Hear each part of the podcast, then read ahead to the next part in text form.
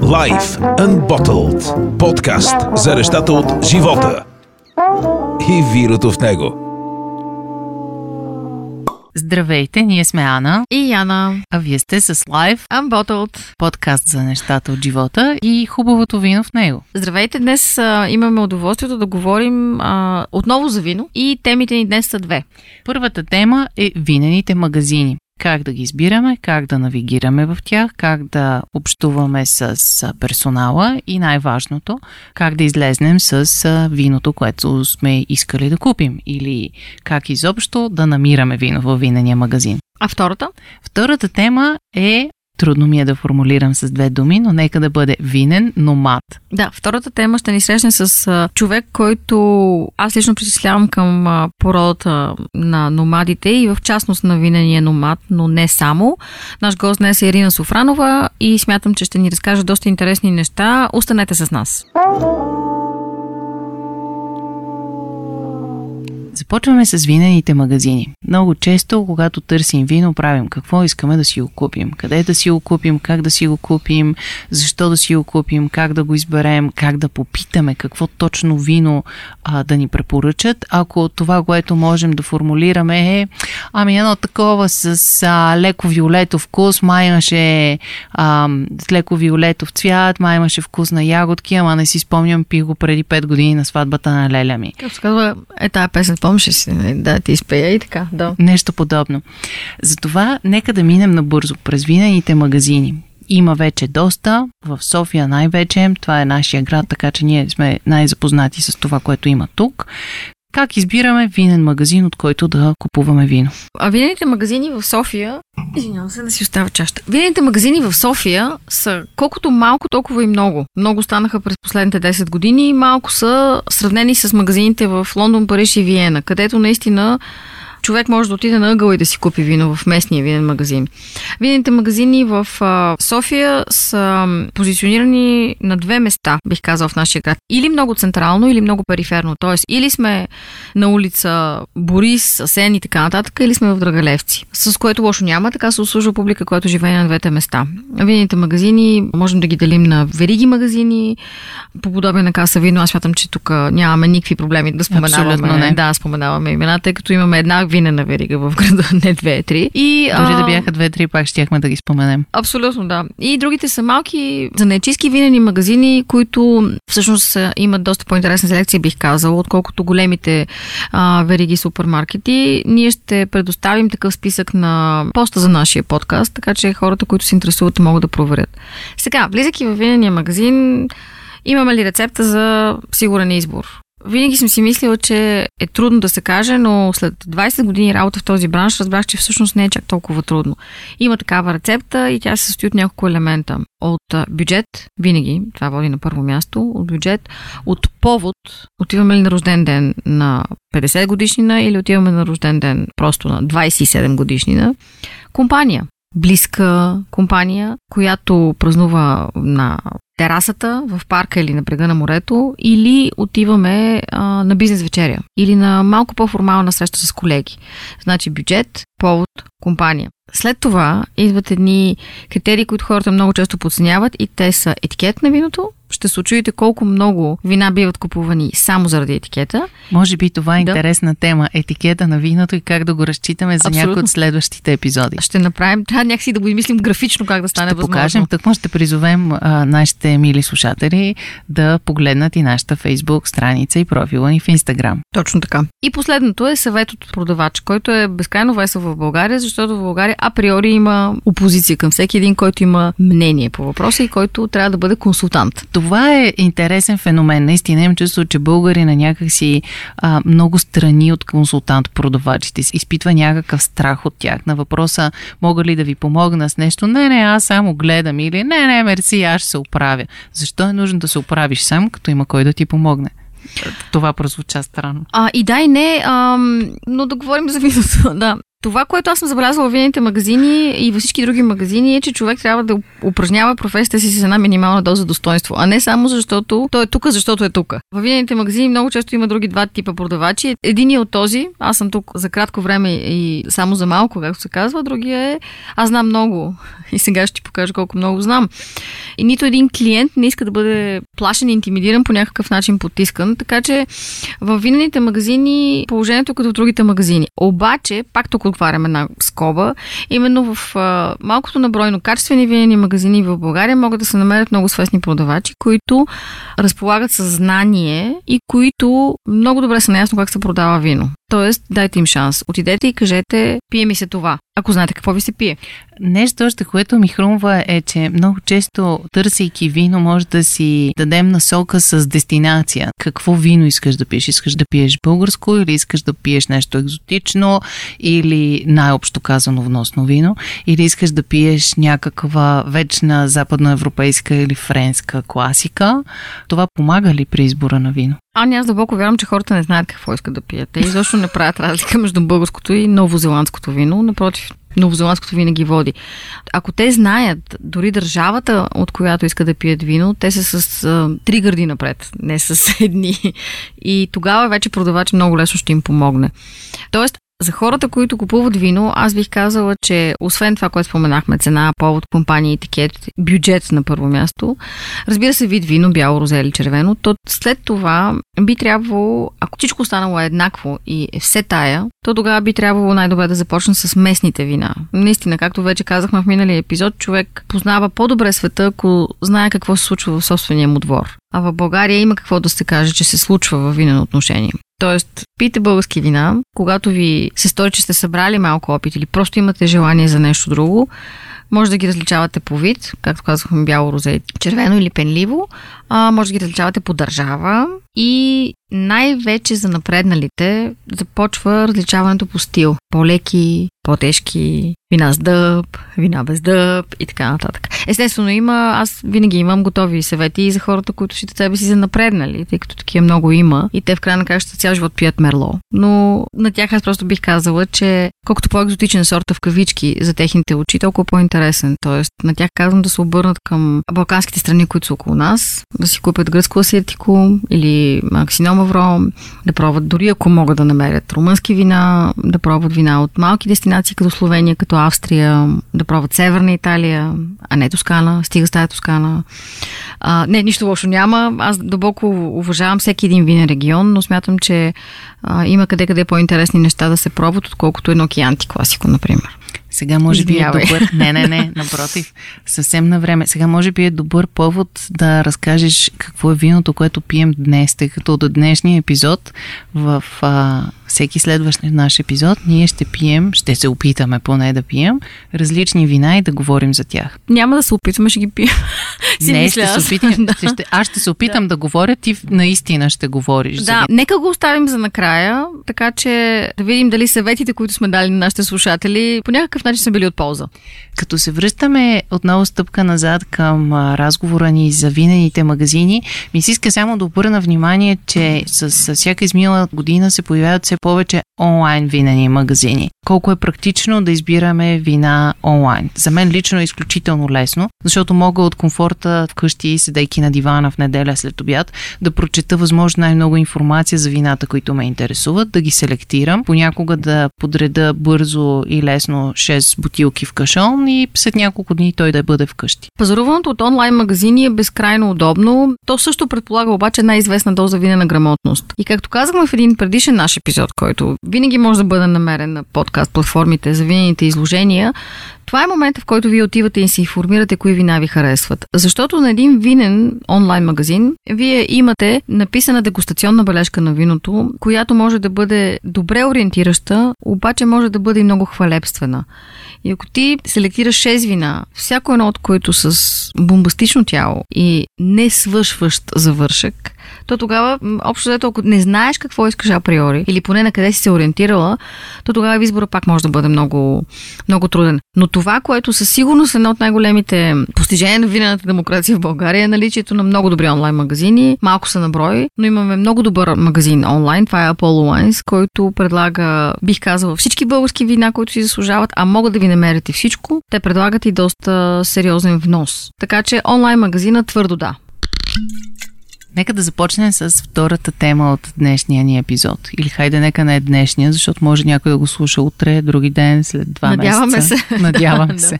Втората ни тема. Нашия гост днес е Ирина Софранова, наричана още Софрониева или Софранова и какво ли още не е.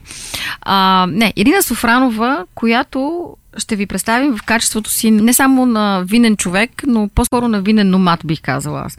Малка предистория. Аз познавам Ирина от 2015 година, нали така? Точно. Първо да кажем здравей, Ирина. Здравейте. Здравей. Приятно Да. ми е. Познавам Ирина от 2015 година и тя се явява моя винена колежка. Или както казват адвокатите, мой винен колега. Та Ирина е човек, с когото се запознах покрай връзката ни с образователната институция, която имаме и след това кликнахме буквално, сглобихме се по някакъв изключително странен начин, в професионално бих казала и не само, но и житейско отношение. Ще сложим снимки на, в нашия вебсайт, за да видят хората колко трудно е всъщност хора като мен и Ирина да кликнат уж. Нали.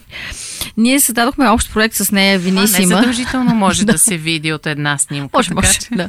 И всички казаха, добре, вие как работите заедно, вие сте толкова различни, няма значение. А, ние с Ирина имаме малък, но много ценен според мен е проект за винен маркетинг и менеджмент, който се нарича Винисима, т.е. ние продължихме с нея да имаме партньорство, не само се запознахме, но и продължихме да имаме професионално и бих казала със сигурност и лично партньорство. На мен ми се иска да поразпитаме малко Ирина, тъй като нашата задача с тебе беше да си каним интересни гости. Точно така. Да, и аз смятам, че интересните хора в България, както сме си говорили с теб, много често не са хората, които са под Тези по телевизора. А, по телевизията съвсем пък, да. И затова аз започвам да подавам ни въпроси, на които очаквам Ирина да отговаря. Искам да се включваш и ти. Добре. Да. Ще ме разстреляте. Да. Не, няма. Нежно. Добре. Ще ни разкажеш ли малко повече за себе си? Първо ми кажи колко дипломи имаш. Искам това да знам. Ое. А, пак здравейте от мен. А, колко дипломи, аз не знам доколко е важно това в случая. Доста са. Даже вече не знам къде се намират. А, по повод а, виното, всъщност, всичко тръгна от а, една шега и един подарък за рожден ден. По Преди това колко време, години? може би е било 2009-та, значи десетина години. Малко за предисторията, преди тази диплома и преди всички останали, които не са предмет въобще на, на днешния разговор, според мен. А, въпреки, че и те са по някакъв начин базата за това, което се случва в момента. С виното и с проекта менеджмент, с проекта пътуване. Половината ми живот мина в Австрия, където всъщност а, завърших университета с специална журналистика и економика. След това малко попътувах, завърших малко социология просто за, за цвят. Да се държиш във форма. Да, за да не губя тренинг. А, и в крайна сметка стигнах до именно този споменат подарък за рожден ден. Но той беше следствие от вече проявен интерес. А, аз, може би от самото начало, откакто съм в Австрия, си намирах повод и причина всеки уикенд да бъда на едни прекрасни дни на отворените врати, които се състояха и са традиция всъщност в Австрия. И всъщност повода не толкова беше виното, колкото природата и колкото хората Ще да кажа, аз, около него. всъщност при теб повода не е виното, а нуждата от това ти да движиш в пространството. Едно на ръка, да. Да обичам, обичам да се Да. движа, обичам да съм в природата и всъщност идеята е по-скоро, че обичам да общувам с натуралните хора. А, това е малко двузначно, всъщност с, и с природата, и с хората, които са много близо до нея. Ам, за съжаление, между другото, вече не се случва това, но предполагам всички са имали от повечето слушатели баби на село. И оттам тръгна всичко, от правенето на лютеницата, от, а, от мириса на косената трева. Всички сме ги имали тези. Надявам се все повече в бъдеще да ги имаме, но за съжаление май тенденциите не са точно такива. И всъщност винаги съм обичала да бъда близо до природата. Това е едно на ръка. Другото, което се случи е, че винаги съм обичала да пътувам до тази природа, защото в повечето случаи съм живял в голям град и ам, бидейки всеки уикенд част от а, подобни събития, всъщност аз осъзнах, че а, не ми е ценно точно напитката, това, което ти каза Яна, а mm-hmm. по-скоро всъщност контакта с човека, който я е правил и аз я разглеждах наистина като един акт на, на изкуство. И по-скоро а, причина за да разбера повече за човека и за неговото битие и за, и за причините за това той да се занимава именно с а, правенето на вино на това конкретно място. В Австрия това обикновено е причината е, че прадядо му го е правил и дядо му го е правил. Отваряме една скоба тук за хората, които не ни познават толкова добре. Надявам се много такива да има. Аз съм а, винена колежка на Ирина от Австрия, т.е.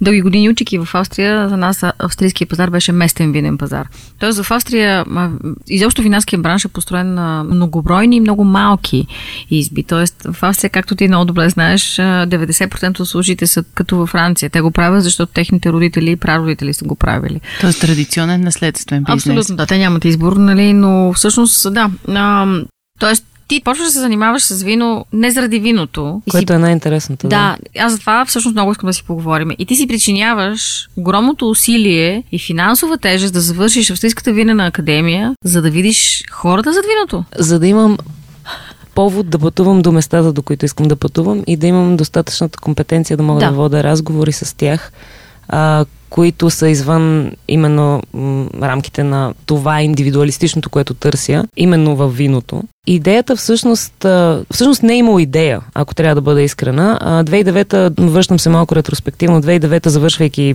първо ниво. На Винената академия. На Винената академия, да, нека да, да стане ясно.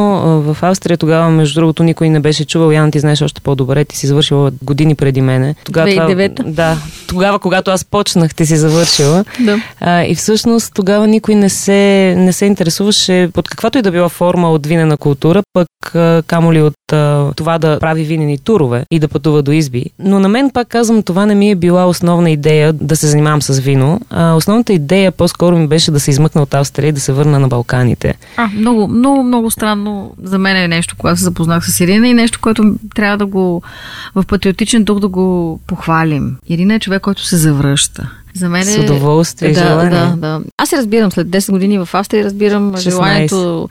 10 мои, 16 а, твои. Mm-hmm. Разбирам желанието да избягаш от а, хората, които носят а, костюми често даже и в леглото и искаш понякога балканското да те удари в челото. Нали? Даже има Рима. да, даже има Рима. да. Окей, okay, реално ти тогава започваш и 2009-2015 се завръщаш тук с идеята да правиш винени турове. Аз тогава си спомням, че така се запознах. Покрай. Или една да, от да, идеите. А, да. В този промеждутък от време между 2009 и 2015 фактическото ми завръщане всъщност а, се случват доста неща. А, това с виното всъщност е второстепенно. Т.е. аз уча вино докато работя. Mm-hmm. И моята професия е една... Какво работиш? Кажи да, какво именно, която да. няма нищо общо с виното. Беше поне. На базата именно на това, което казах, че съм завършила журналистика, економика и социология, аз бях стратегически консултант в економическата камера на Виена. Бррр. Което звучи само по себе си доста плашещо и беше такова. Mm-hmm. Плашещо от гледна точка на това, че се вкарах в един филм с едни изкуствени актьори и трябваше да играя по техните правила, което пък от друга страна ме научи на много. А, от, Тоест говорим за висок корпоративен за, свят в Именно, да, да, да, да. И бюрократичен. За, за големите корпорации, за политици и всъщност това ме научи как да общувам с хора на всякакви нива, както с винопроизводители, така и с CEO-та. Но причината беше, че те ме задушиха и именно тези отношения ме задушиха, защото всъщност там нямаше нищо истинско. Имаше една, общо взето, на базата на социално създадения конструкт економика, просто тези хора се движиха в, в едни системи, а, използвайки методи и всичко беше изключително нечовешко, а, нехуманно и аз а, определено се задуших и реших 2015 просто наистина да се върна в България без никакъв план. Това, което каза да правя винни турове, никога не е било план, аз просто исках да се върна в България и вече... А, отваряме една скоба, понеже ние тук сме две жени и си мисля, че ще си говорим и за малко по-емоционални теми. Ти всъщност излизаш от една доста дългогодишна връзка с а, през 2015. Човека, който ми подари да. курса за вино. Да, окей, okay, добре. Всичко Да, се нарежда, да. абсолютно. Всъщност ти излизаш от да, това, което говорихме, че преди да започнеш да пътуваш по винени поводи, ти водиш един доста нерегулиран, но О, да. може би предвидим живот с една връзка, която е дълготрайна. Установен живот. Определено. Да, да. определено. С а, едно ежедневие, бизнес ежедневие, което да не забравяме, че макар и натоварно в Австрия, то все пак е от 9 до 6 и така нататък. В петък си отиваме, в понеделник се връщаме на работа и така. Да, бях абсолютно. Говориш точно за две екстреми. От уютната социална рамка, именно тази сигурност, която ми даваше това, което правих. А просто наистина нещата се случиха за около 72 часа, в които аз взех решението. Решението го взимах доста дълго време, може би последните три, а, започвайки от 2011. Но всъщност всичко се случи много бързо. Аз тогава казах, че наистина не мога повече. Е, Качих се на автобуса Виена-София, с който бях пътувала като студентка. Имаше самолети, но нямаше как да реагирам толкова бързо. А пък и с толкова багаж беше трудно. И всъщност наистина оставих всичко зад гърба си. Оставих държавата, оставих партньора си, оставих работата и казах, вие без мен ще се оправите. Аз имам друга мисия, която не знаех каква е. А единственото, което знаех, че тази мисия ще тръгне от Балканите и ми трябваше малко да се презаредя. Но за съжаление това не се случи, защото буквално 10 дни можах да издържа в България и, и просто хванах самолета и започнах пътуванията, които продължават вече четвърта година. А, и За тях искам да поговорим, тъй като точно за това исках да кажа. Аз съм далеч мисля да питам един човек, който е променил живота си, ама ти как точно се оправи? Как така, нали, се получи? О, страхотно, че това си решил да направиш корена промяна. Не, просто за мен е доста по-интересно другото въпросния аспект с тези пътувания. Тъй като аз смятам, че хората пътуват повече, отколкото по мое време, преди 10 ноември, но не пътуват достатъчно или пътуват по един начин, който... не пътуват качествено. не Пътуват, пътуват просто за да го може би е споделят. качествено за тях, но в един момент те пътуват по един леко плашлив и някакси малко по-организиран начин, докато понякога винените хора имат нужда да, специално хората, които ходят по лузя, изби и ресторанти, малко трябва да щупят рамката. Винените пътувания са много авантюристични пътувания. И м, исках да говорим точно за това, за този твой проект. Значи, този проект включва това ти да посетиш всяка една винена държава по света. Така ли е? Това е, да, това е дългосрочни ми житейски. Аз само искам да опитам. това е... Колко си държави? Ко- Не, Не преди да попитам, въпрос. преди да попитам кои са и колко са тези държави, това беше първоначално, защото Яна каза вече проект на няколко пъти. Това е било проект или първоначално беше нещо спонтанно и в последствие се превърна в идея, която после е станала проект? Както за всичко, което споделих до сега след 2015, а, всичко се случваше следвайки една интуиция. Никога не съм имала план, никога не съм имала бизнес план. Това, което забравих да спомена е, че след това прословото пътуване първо, след 10 дни престой в България, аз реших, че все пак трябва по някакъв начин да покажа на, на света какво има в България като вино и като природа. И всъщност стартирах първия си бизнес, правейки винени турове. Тогава и това беше тема почти непозната за българския пазар и за балканския. И имайки прекрасните си контакти от именно от економическите среди в Виена, аз използвах тези мрежи и си спомням даже първите пъти, в които да им презентирам български вина. Аз купувах и бутилки на собствени разноски. Слава Богу, така, смея да твърдя, че за малко неща съм благодарна на австрийската държава, но едното от тях е това, че ми позволи да имам добри спестявания за първите година-две, в които наистина да инвестирам в селф-маркетинг и, и в маркетинг на регион, де-факто, без да бъда подкрепена от никой друг, освен от самата себе си и от вярата, че това е това, което искам да правя. И всъщност носих, а, влачих ни бутилки София, Виена и обратно, правих едни презентации на, на балканско вино в Виена дълго време, докато в един момент не се появи моя пазар, без аз да съм го искала. И пазар беше точно такъв, абе, ти сега тия бутилки не ги носиш, ама що да ни заведеш до България, да ни покажеш точно къде се правят, искаме да ни организираш винен тур. И всичко стартира на шега. Аз направих една така много под въпрос туристическа агенция, работих с партньори в това отношение, защото нямам опит в а, туристическата част на проекта и се стартира с едни групи, австрийците планират доста от а, дълго всъщност, Тоест, имах доста време за подготовка. И направих 5-6 групи. Този проект по една или друга причина. Първо, интензивност и второ, сблъска с българската действителност. Няма да влизам в подробности. бизнес култура, да. В българската бизнес култура просто Изобщо го остави да на стендбай. Да, да. Да, нека да, да бъдем... Добре, той преминава в а, Следващата фаза Именно, идеята за това, именно. че всъщност ти искаш да продължиш да пътуваш, макар и не като вингит, да го наречем. Именно, да. а, ти продължаваш да пътуваш. И започваш от, от тогава. Да, и идеята всъщност беше първо, това, което направих е, че аз специализирах в един конкретен регион. И първото, което направих беше тук близките държави да го обиколя на Дуаш и на Шири и да говоря с винопроизводители, исках да правя база данни на балкански винари. И в крайна сметка осъзнах, че колкото повече говорих с тях, толкова повече разбирах, че всъщност това е полезно на мен до такава степен, че да го споделя. Обаче не говорейки за малините, капините в а, плават смали в Харватска или където и да било, а по-скоро за историята на хората за него. Да. И всъщност а, оттам стартира идеята и визията за това, че то беше нещо като малките деца, които казват искам да стана космонавт. Аз казах искам да обиколя всички държави по света, в които се произвежда вино. А, въобще не знаех какво ще правя с тази информация. До ден днешен не знам много конкретно, но вече изкристализира и Какво всъщност а, това ще бъде книга, която ще бъде в интерактивна форма, не толкова печатен момент. По-скоро доста и ам, аудио, тъй като доста от интервютата са ми записвани на аудиофайлове.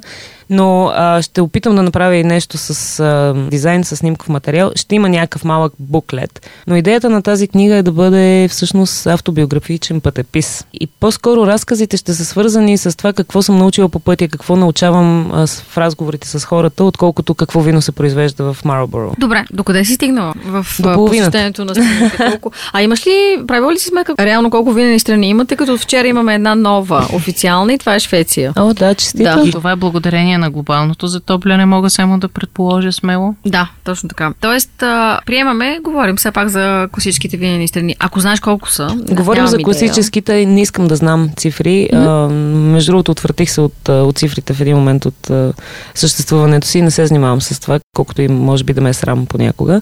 А, и идеята всъщност е такава, че дори може да останат такива, които не съм посетила и това няма да попречи на книгата. А, то ще бъде нещо като себеусещане. До тук съм. Това Да, е, което да. искам да споделя. Сега искам да ви разкажа. И всъщност това, което ти каза, да, ще обиколя със сигурност класическите държави, в които се прави вино. Малко е трудно, защото взимайки Франция, това означава, може би, че трябва да инвестирам а, половин година само във Франция, защото там има повече от 15 винени региона. Но при всички положения искам всички а, държави извън Европа да посетя, които са именно нов свят държави. А колко страни си посетила? Водиш ли си някаква статистика? Не обичам цифри, но ако трябва да назова нещо, във винено отношение съм била в повече от 25 държави. Винени държави. Okay. Да, от които... Само а, като това стартира през 2015. 2015, да, представете Сега, се аз за Са- Само искам да обърна внимание. В момента ние правим това интервю през 2019. 2015 година до 2019 са едни незавършени 4 години и именно за това моята идея беше да поканим Ирина в качеството на един обсесивно-компулсивен винен номад. Аз го казвам като един доста... Беше добра комбинация. Да, не, аз го казвам с изключително добро чувство, тъй като на някои Казва от пътуванията... Да, би, аз съм бивш такъв и а, на някои от пътуванията имам а, късмета да я придружавам, когато мога да се откъснат от ангажиментите в къщи. Просто моите ангажименти се промениха през последните две години. Съответно, това прави, аз съм пък още по в математиката, само за 4 години 25, това бих казала, че е едно много сериозно пътуване на година. Може ли малко да те попитам нещо по-конкретно? Аз мисля, че хората много обичат да чуят винаги да има една малко по-конкретно измерение на тези неща. Кажи ми в кратки стъпки как започваш да планираш а, едно такова пътуване. Както стана ясно, държавите са ясни. Да, Ам, просто отварям ам, винения справочник, който почти наизуст знам и казвам, окей, нека това да бъде следващата дестинация. Избирайки дестинацията обаче е много важно какъв... А, това е много важно. Наистина трябва дори от любителите винени туристи да бъде взето под внимание. И това е а, сезонността. Тоест, най-оптималният период за посещение на изби, имайки предвид това самите винопроизводители да имат време да отделят за, за разкази и разговори, е може би малко преди кампанията, което в европейски термини означава юли-август. А в... А, Да ги посетим юли-август, да кажем. Да ги посетим юли-август, когато реколта още- се прибира края на септември, края на началото септември. на точно октомври. така. Тогава, Отново тогава е много, много не, неизгоден все момент. Повече започва да се изтегля Да, напред. това е факт. На моменти да, но въпросът е, че трябва да е преди това. По Именно, време на да, кампания никой няма време да ви обърне внимание. Същите е факт. Колкото месеци... и романтично да, да. изглежда по филмите Гръздобера, това е един тежък период и много да. сериозен труд и хората се съсредоточават всъщност върху върху съществено. Ами реално за, да кажем, един месец максимум се решава съдбата на виното за тази година. Mm-hmm. А тези дати ги обръщаме, когато посещаваме когато, да, когато, другото полукълбо. Да, именно, именно. А, точно конкретен пример имам в момента. Следващата ми дестинация, за съжаление, трябва да бъде отложена и то, за съжаление, с една година. А, казвам за съжаление, защото а всъщност независими от а, мен и от всички останали mm-hmm. да. хора там а, причини всъщност трябва да се отложи. Става въпрос за Чили. И всъщност в Чили в момента нещата на политическо ниво са доста сериозни. И тук може би ще дойда към а, отговор на един въпрос, който ти не си ми задала още. Предполагам, че ви е любопитно. Как въобще организирам по-нататък да, а, именно да, самите, да, самите екскурзии. Екскурзии не би ги нарекла, защото на мен това ми е в крайна сметка работата. Първо, решаваме времето. След това какво решаваме? Ние трябва да решим кои изби искаме да посетим. Да, и тук вече влиза именно а, локалния ноу-хау. И локалния ноу-хау, за щастие, а, мога да кажа, че имам добра база данни от ам, винени посланици, от винени журналисти, които са във всички тези държави. Как се събира такава база ами, данни? На базата на доста ам, пътувания и конкурси, в които на професионално ниво... И винени изложения. Винени изложения. Да си, дойд... Отново, да си дойдем на думата. Между е другото, да, да сега като се замисля, може би 50% от а, всичките контакти са от винени изложения. Даже си спомням, тъй като нямам контакти толкова интензивни в Чили и Аржентина, че си купих билет до Провайн Дюселдорф миналата година, за да отида и да на всеки един штан да се представя. Да Провайн е най-голямото винено изложение в света. Да. Отваряме от време на време едни скоби. Не е важно, Няма важно, как, разбира се. Да. Искам да ни слушат хора, които понякога изобщо нямат нищо общо с виното. Добре, mm-hmm. значи ти правиш една база данни от контакти във всяка една държава. Тук между другото идва малко този про елемент, защото ти трябва да знаеш какво искаш да видиш. Не става просто е така. Искам да видя едни да? лузя и да пробвам едни вина, няма, няма по една да пътечка. Така. Да, но, звучи, но да, чисто да, теоретично да. в главата на хората може би изглежда добре, почти като филм. Звучи симпатично, но наистина мога да ви кажа, че вино производството е изключително тежък процес. Това е ангажираност целогодишна и обикновено тези реквести, които ти току-що спомена, се задоволяват не от винопроизводителите, а от хора, които са специално в избите за винени турове. И да, ако с това се обърнеш към някой, биха ти организирали срещу определена сума, определен тестинг, абсолютно никакъв проблем. А истинският винен човек не иска това. А, тук отново се намесвам обяснявайки. Истинският винен човек е доста нахален.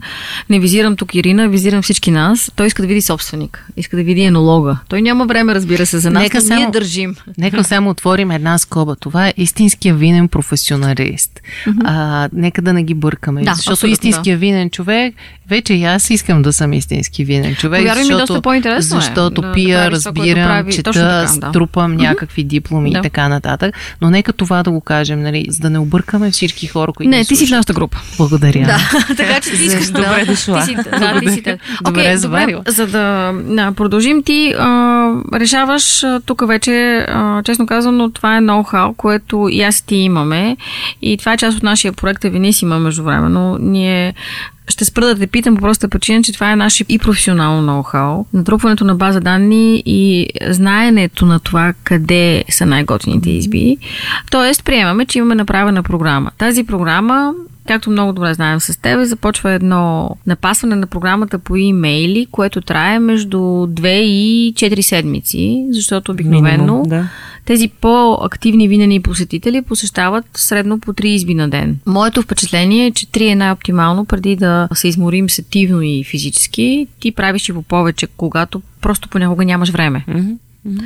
Така, оправили сме програмата, след това какво започва? Почваме да търсим тук настава пък вече туристическия момент. Тук настава, да, не толкова масово туристическия момент. Тук а, по-скоро, а, говоряки с винопроизводителите, съответно а, те най-добре познават регионите си и всъщност доста лесно се получава а, препоръката за места за отсядане, докато именно си в даден регион, което не означава съответно, че разходите са поети, но просто се знае и става по-бързо къде да се търси. И в интерес на истината има доста голяма доза и несигурност. А, доста често а, само една промяна в а, дневната програма, т.е.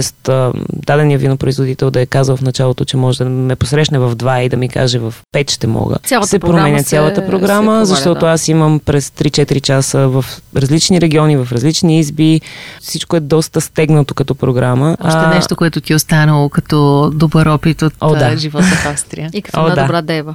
Да, девата е важна. също. Отварям пак една, за мен доста интересна, не скоба ми посока за хора, които не разбират от вино. Ти пътуваш сама. А, да. Рядко пътуваш с колеги като мен или други групи. Огромна част от времето пътуваш сама. Сега ще кажа една глупост, сама жена. Сама жена. не, а, това беше актуален проблем, когато пътуваше в Южна Африка, си го спомням. Да, имаше... А, и много често знаем с теб как намираме едни пътища, които никой не ги намира, освен Google Maps по картите, така че не те ли притеснява да пътуваш сама? Не си ли самотна? Да, това са две неща, между другото. Ам, и имат и плюсове и минуси, разбира се. А, това е общо взето соло traveler, независимо дали е около виното или не. А, да, има, има моменти на самотност, а, но те много бързо се запълват, защото обикновено програмата ми наистина е много плътна. А, това, което спомена за Южна Африка, да, това беше изключително екстремно преживяване, защото какво се случи там, ам, аз бях подготвена да се боря с страхове и това ми беше ясно, но доколко мога да бъда подготвена, разбрах кацайки там. Не е имало никакви екстремни ситуации в интерес на истината. Много, много стрикно следвах а, предупрежденията на локалните. Това е винаги много, много важно за каквото и да било пътуване.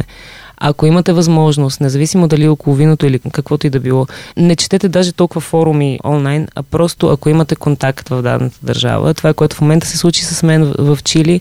Аз просто говорих с четирима винопроизводители, които ми казаха, пътуването трябваше да се състои януари а, 2020, т.е. след а, два месеца. Много И скоро. те просто ми казаха, бъди умна и го отложи, което разбира се на мен ми промени цялата годишна програма, защото все пак сезонност, имаше план за Австралия, всичко трябва да се намести в момента по друг начин. И това е свързано с стрес, между другото, защото това е един годишен цикъл, който аз трябва отново да планирам, а вече бях направила съществени крачки в това планиране, което пък ще ми улесни ноември-декември 2020, когато ще го направя. Но мисълта ми по-скоро е тази, че е много важно какво казват локалните. И всъщност за Южна Африка а, ми бяха казали... Първо имах една много сериозна подкрепа от ам, а, Асоциацията на винопроизводителите в Южна Африка. Отново контакт покрай винено събитие, покрай винен конкурс които реално ми казаха, че ще бъдат до мен и с мен и ще ме подкрепят с каквото могат с контакти и с съдействие. Те са наясно с проблемите, които има тяхната Именно. страна и затова са много, Именно. много готови да помогнат. И те ми казаха всъщност за Южна Африка, това, което ми казаха, а, няма да го казвам на английски, не искам да карам да се замислите, ако не си глупав, не си застрашен. И всъщност просто ми дадоха една страница А4 с правила а, от рода на, тъй като аз винаги пътувам с ренткар, а, никога не си оставяй нищо в купето, пътувай с заключени врати, прозорци и най-вече багажник. А, никога не пътувай, когато се звечерява, пък amo ли вечерта, гледай да си на правилното място, което също беше доста предизвикателно, защото аз всъщност разчитах само на Google Maps. А все пак това, което спомена Яна преди малко за винения турист, той не е масовия турист. А, аз не съм видяла нищо от масовите неща. Нито в Нова Зеландия видях а, хралупата на хобитите. Не ми е било интересно. как Може би съм минала там, даже не Можа. знаех къде е. А, но а, обикновено пътувам по пътища, даже на които няма асфалт. А това в Южна Африка определено си е нещо, което ам, не е много сигурно как ще завърши. Ние искам да кажем, че едно пътуване, е- планирането на едно пътуване в една държава обикновено трае при теб, зависи от държавата, разбира се, когато е по-далече като Нова Зеландия или а, Южна Африка, то ти си там През между 10 океанските са месец. А, Не си да, струва. месец Мгм. или най-малко две седмици. Mm-hmm. Нека да обобщим. Колко време отнема планирането на едно пътуване в Европа? Нека не караме нашите хора да Ти скачат. сама го още от каза в началото, Яна, от 2 до 4 седмици. По-близки дестинации, И ясно, да. десетина да, дни. Точно така. А, свързано е с а, организация на транспорт, на интервюта, на билети и спане най-вече. Всичко останало може да се случва на място. Аз държа винаги да има в първите дни нещо сигурно, от което да тръгна, защото никога не знаеш какво да очакваш, дори да е в Европа. Следваш ли плановете си, които си направила? Еми ето, в този вина? случай с Чили аз съм изключително афектирана в момента от това, не, че ако плана няма да ми се държавата, получи. Ако стигнеш в държавата, следваш ли го? Не. Ами, обикновено, Обикновено обикновено се получават нещата а, с леки адаптации. Значи, бих казала, че повечето корекции се налагат именно поради отказ от а, винопроизводители, но горе-долу 90% се получават нещата, за което съм страшно доволна. Така че мога да разчитам и на, едно, на един план, който, ако е направен достатъчно добре, и тук пак идва локалното знание, организирайки интервюта с винопроизводители, винаги е важно те самите да те ориентират какви са ам, разстоянията и колко време отнема от едната до другата, защото обикновено Google Maps има някакви предположения, Да. а, но в Южна Африка наистина имаше пътища, които не бяха асфалтирани и времето Той в беше Гърция двойно. ги има. Да, А, само да попитам, да върна пак отново за темата за това дали си сама или самотна. В един момент ти казваш, че и това е така, знаем го, а, с теб пътуваме често, по винени места, ти ставаш рано, лягаш късно. Специално когато си сама, срещате с тези безкрайно много хора, интервюта и слушане на истории, не те ли натоварват? натоварват ме изключително много а, в позитивния смисъл на натовареност, в материал за, за размисъл. А, аз съм съответно жадна, както вече стана ясно, с многото дипломи, жадна за информация, която да отработвам в последствие. И в случая интересното е, че тази информация вече не я правя за нито за економическата камера, нито за някой бос, я правя сама за себе си. И наистина последните 4 години би ги нарекла пътуване към себе си. Да, натоварващо е. Пътуването към себе си е изключително натоварващо, но това е мой избор. И за финал на този разговор, който надявам се да вдъхнови все повече хора да пътуват с цел да откриват винени дестинации и да проучват различни изби от тези, които намират на рафтовете в магазините, искам да задам един такъв въпрос на Ирина. Когато си на нови места, на, се срещаш с хора, които не познават България или познават бегло България, ти си любопитна да научиш максимално за тях, за историята на тяхната винарна, за процеса на винопроизводство. А те любопитни ли са към теб, към твоята работа и към вината на България? Това винаги ми е било любима тема. А, и, именно темата за България и за патриотизма, защото така усещам, че натам се въртят нещата. А, в интерес на истината, винопроизводителите са много капсулирани хора. Те са си в техния теруар, те са си в техния филм и те с удоволствие споделят, а, когато а, имат човек от среща, който може да ги разбере. Те много добре адаптират езика си, така че да могат да бъдат разбрани и обикновено ние комуникираме на един много непонятен за доста от, а, а, може би, и винените туристи език. Бих казала, че по-скоро се интересуваме един от друг като личности и по-скоро е интересна на винопроизводителя моята история не като българка, а като човек, който е до някаква степен осъзнат. Човек, който прави абсурдно име понякога, като им кажа, ами аз тук от България идвам и искам да пиша за вино, ама България всъщност не играе роля в случая, защото аз се научих и не се научих, аз просто станах космополит, аз винаги съм била. А, за мен политическите граници и нациите са ам, просто извинение за ниско самочувствие и за мен хората навсякъде са еднакви. И когато говорим на един език, в случая винения, човешки език, тогава няма никакво значение кой откъде идва. Да отговоря на въпроса, обикновено не, не се интересуват. Обикновено аз съм човека, който активно задава въпросите, човека, който ги е потърсил и човека, който ги е намерил и човека, който в последствие намира себе си чрез тях. Обаче преди сега аз да кажа какво вино пием и да си налееш, бих искала да добавя, че това, което Ирина спомена, че винарите, макар и капсулирани, са доста умни хора, бих казала аз, и адаптират езика си. На третия въпрос, който им се зададе, те веднага разбират какъв човек стои пред тях и винаги са безкрайно щастливи, когато някой, който се интересува от тях, от вината им и има средно IQ, е насреща им, говори език, разбираем за тях и те тогава са твои. Мога да кажа, че от толкова много пътувания по света винени, надявам се Ирина ще подкрепи, има едни 5%, които ние не, не се умяваме да отворим и остават затворени като някакви стриди. Виното е много емоционален Развалени продукт. стриди. Да, виното е много емоционален продукт и енолога или винаря много иска да говори за него. и за избата си, и за всичко останало.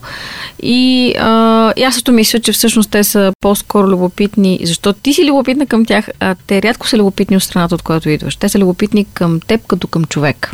Да. Сега ще си кажем на здраве. към, да, сега да си кажем на здраве, но преди на здравето, да, може би и е по една добра дума, за това е интересно. Ами, добрата дума... Вино. А, аз тук ще си го налея през микрофона. Сега, добрата дума аз предлагам да бъде за сорта. Ето и аз ще си и, това, и това е Пино Нуар.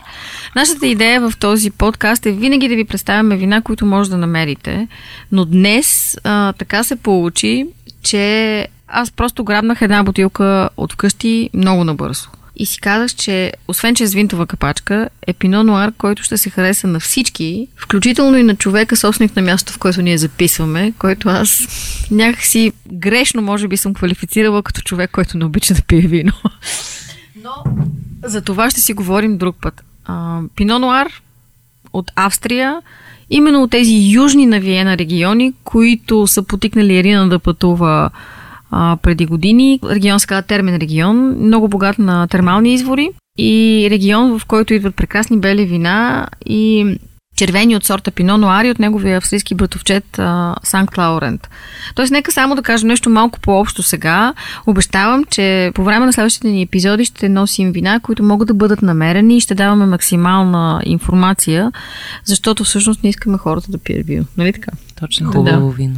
Да живее, да, да, точно така. Ще говорим само за хубави вина. Ми аз бих казала да живее Пино Нуар и да живее виното пътуване. И да живее любопитството. Да кажем на здраве на Ирина. Благодаря ти На за здраве, това ми гостуване днес. приятно. Здраве. Успех на начинанието. Благодарим. И да не пропуснем, слушайте ни на liveunbottled.info. Може да ни намерите във Facebook и Instagram, търсейки Live Unbottled Podcast, както и на всички популярни подкаст платформи. До следващия път.